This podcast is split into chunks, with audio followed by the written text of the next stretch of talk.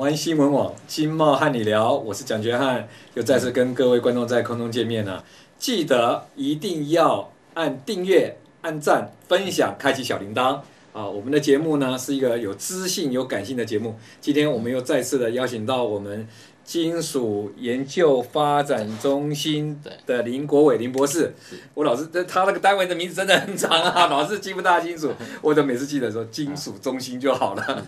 但是呢，实际上他们有研究发展这个部分呢，是他们的真正的主要的事业体。那今天也邀请到林博士再次来跟我们探讨一下电动机车、电动汽车。在上个节目里面谈到的是它过去的发展和现在的发展的现况。那我们台湾在这个汽车领域里面零组件发展是很多这个世界级的这个所谓的这个隐形冠军。那未来的发展会是一个怎么样情况呢？我我譬如像我认识一个就是在发展氢能公车、氢能引擎在发展的，是不是有竞争力呢？将来电动公车会不会转型呢？或电动汽车会受到这个影响呢？想说请教林博士的看法。氢氢氢能哦，其实氢能车是目前业者跟政府推动的一个主流啊。但是其实我们反思一个问题，我们前十年一直在发展锂电池的电动车，不管是机车或汽车，我们的充电桩普及了没？是还还没嘛？还没有。但是我们现在如果说要发展氢能车，那锂电子电动车还要不要做？是，应该还是要做。充电对，氢能车也要充，也要充氢嘛，也要充氢站，也要设置啊。对对，像呃，在英国和几个国家，他们的加氢站都已经建构完成了，包含日本。嗯。那所以我在教学的时候，也会让同学去看氢能车怎么去加氢。好，他他们事实上都已经建构完完完整了，但是台湾还没。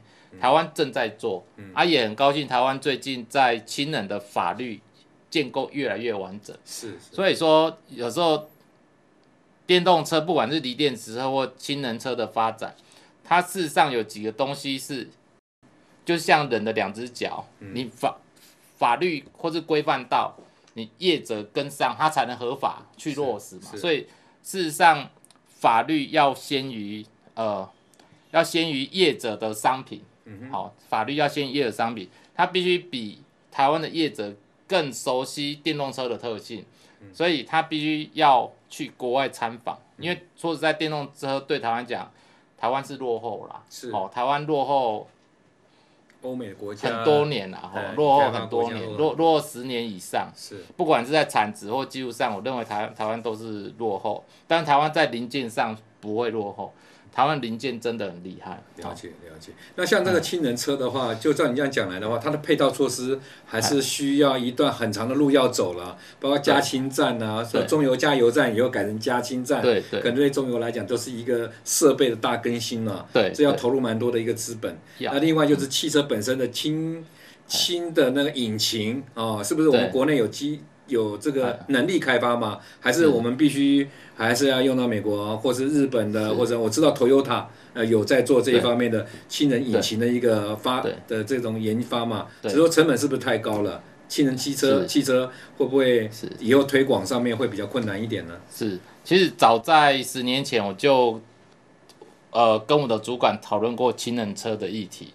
那其实每一个技术哈，从研发到浮出水面量产，至少一些技术都是十年以上。是，所以当我们看到国外氢能车已经在量产的时候，要去想它在几年前就开始在做相关的研发。是，包含锂锂电池车也是一样。其实早在二十年前，BMW 就大量的投入氢能车也是一样。嗯，氢能车不管是日本 Toyota，呃，德国的宾士，美国的 GM。嗯，还有德国的 BMW，很多厂商，甚至韩国的 Hyundai 现代汽车，在很早以前就花很多时间去做相关的研究。是。那当台湾说要做氢能车的时候，其实我们就是，呃，跟着别人十年前的脚步在做。其实这时候做。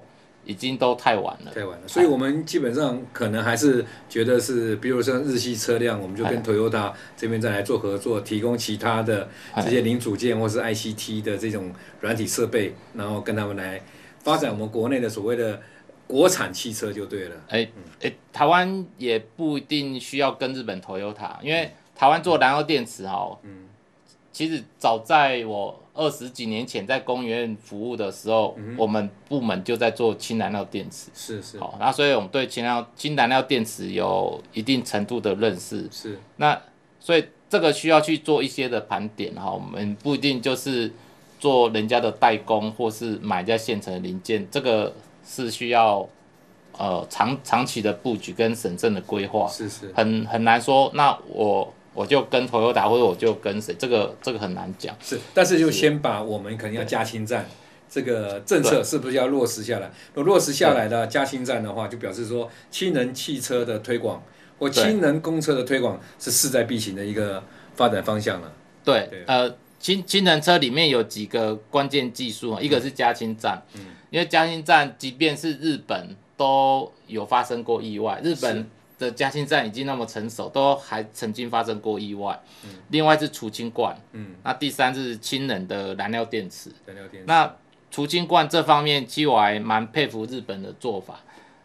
我我们在做。技术研究哈，其实我们有发现，不管是哪一个技术，当日本政府觉得它很重要的时候，嗯，他会举全国之力，嗯，他他不会说好，我这个技术我就押宝在 Toyota 或者押宝在 Honda，嗯，他会请各厂商一起来，是，然后日本政府愿意出钱，不不管是跟欧洲或哪一个国家寄转技术进来，是，但他技术进来以后，他是分享给国内相关的业者，嗯哼，所以。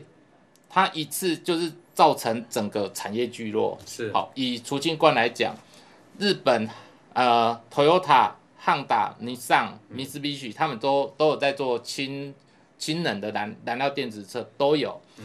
但是他们推动的是什么？我共用除氢罐。是。他不会说规格是一致的。对对对。了解了解了解。他不会说我我 Toyota 我就是要干掉其他厂商啊，我就设计有专用的除氢罐，啊你别人都不能用。理解。他不会。他政府知道说，各个氢能车你可以兄弟登山各自努力，你大家都可以去发展氢能车，但是我除氢罐我要公版化，是。我单一规格公版化，嗯，几个目的，第一个减少开发费用，我全国都用同一种，嗯，第二个我增加我的流通数量，是。好，所以我的研发经费我都可以摊提，是。好，那这样下去的话，等于是大家双赢，了解，它它造成的就是全。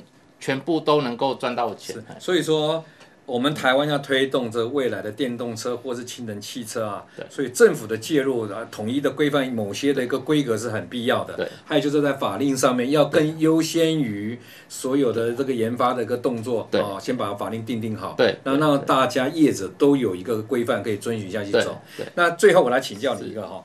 那既然电动车或是氢能车未来的发展会是一个主要的趋势嘛？啊，那全球在这个节能减碳的一个状态之下，那我请教一下，就是电动车的这个教育啊，是是不是有在推广呢？我们国家这方面呢，我觉得好像很少在看到这方面的宣传广告或者教育体系里面的教育这一块。对，你们补充一下，说明这一块。其实我本身在一所大学教电动车也教十年了，嗯，那。这当然都是金融中心同意的情形下，嗯、我们等于是在教育上能够帮助一些年轻人。是，那呃，台湾在电动车的教育其实已经有开始了，嗯、就是各大专院校甚至工研院也有类似的训练课程。嗯，那呃。包含高科大，高科大也有电动车的的的教育，都都我们都有在谈一些合作，甚至我们过去帮忙授课，这这些是开始在进行。嗯哼。但不过就像刚才讲的，就是我们在做的时候，我们有那个统合性的规划。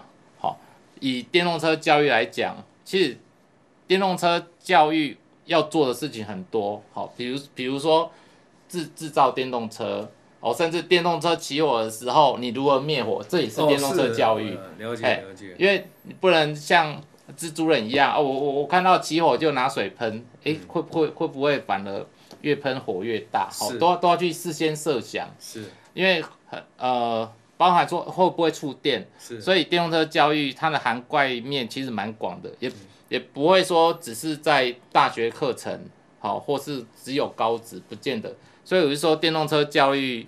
事实上，目前已经在跟教育部在谈相关的规划。是是，就是我们希望真的要要把电动车教育做得好，第一个涵涵盖面要完整。嗯，好，不要说啊，不管使用者啦，对，你也要教一教大家这个电动车是怎么样的一个状况。对，使用者、维修者、研发者、制造者，我们都要通盘的去做一个考考量。是，像我有一个朋友啊，我就很喜欢他的做法。嗯，他因为我本身也有在做电动卡丁车，就是在在玩的，哈，那个有方尼的哈。嗯，那他他就故意他的电动卡丁车哈，他当然也会收门票啊，或或怎样，但是。他的游戏不并不是说我电动卡丁车，我让这些呃参与的民众啊去比谁快谁到达，嗯，他不是在比这个，他做法我很欣赏。他做什么？他去设计道路，嗯，然后你如果依照交通规范去行驶车辆，嗯，我就给你一个诶游戏驾照哦，而且它是会升等的，哦是，好，比如说每次来玩都按照这规定，对对对。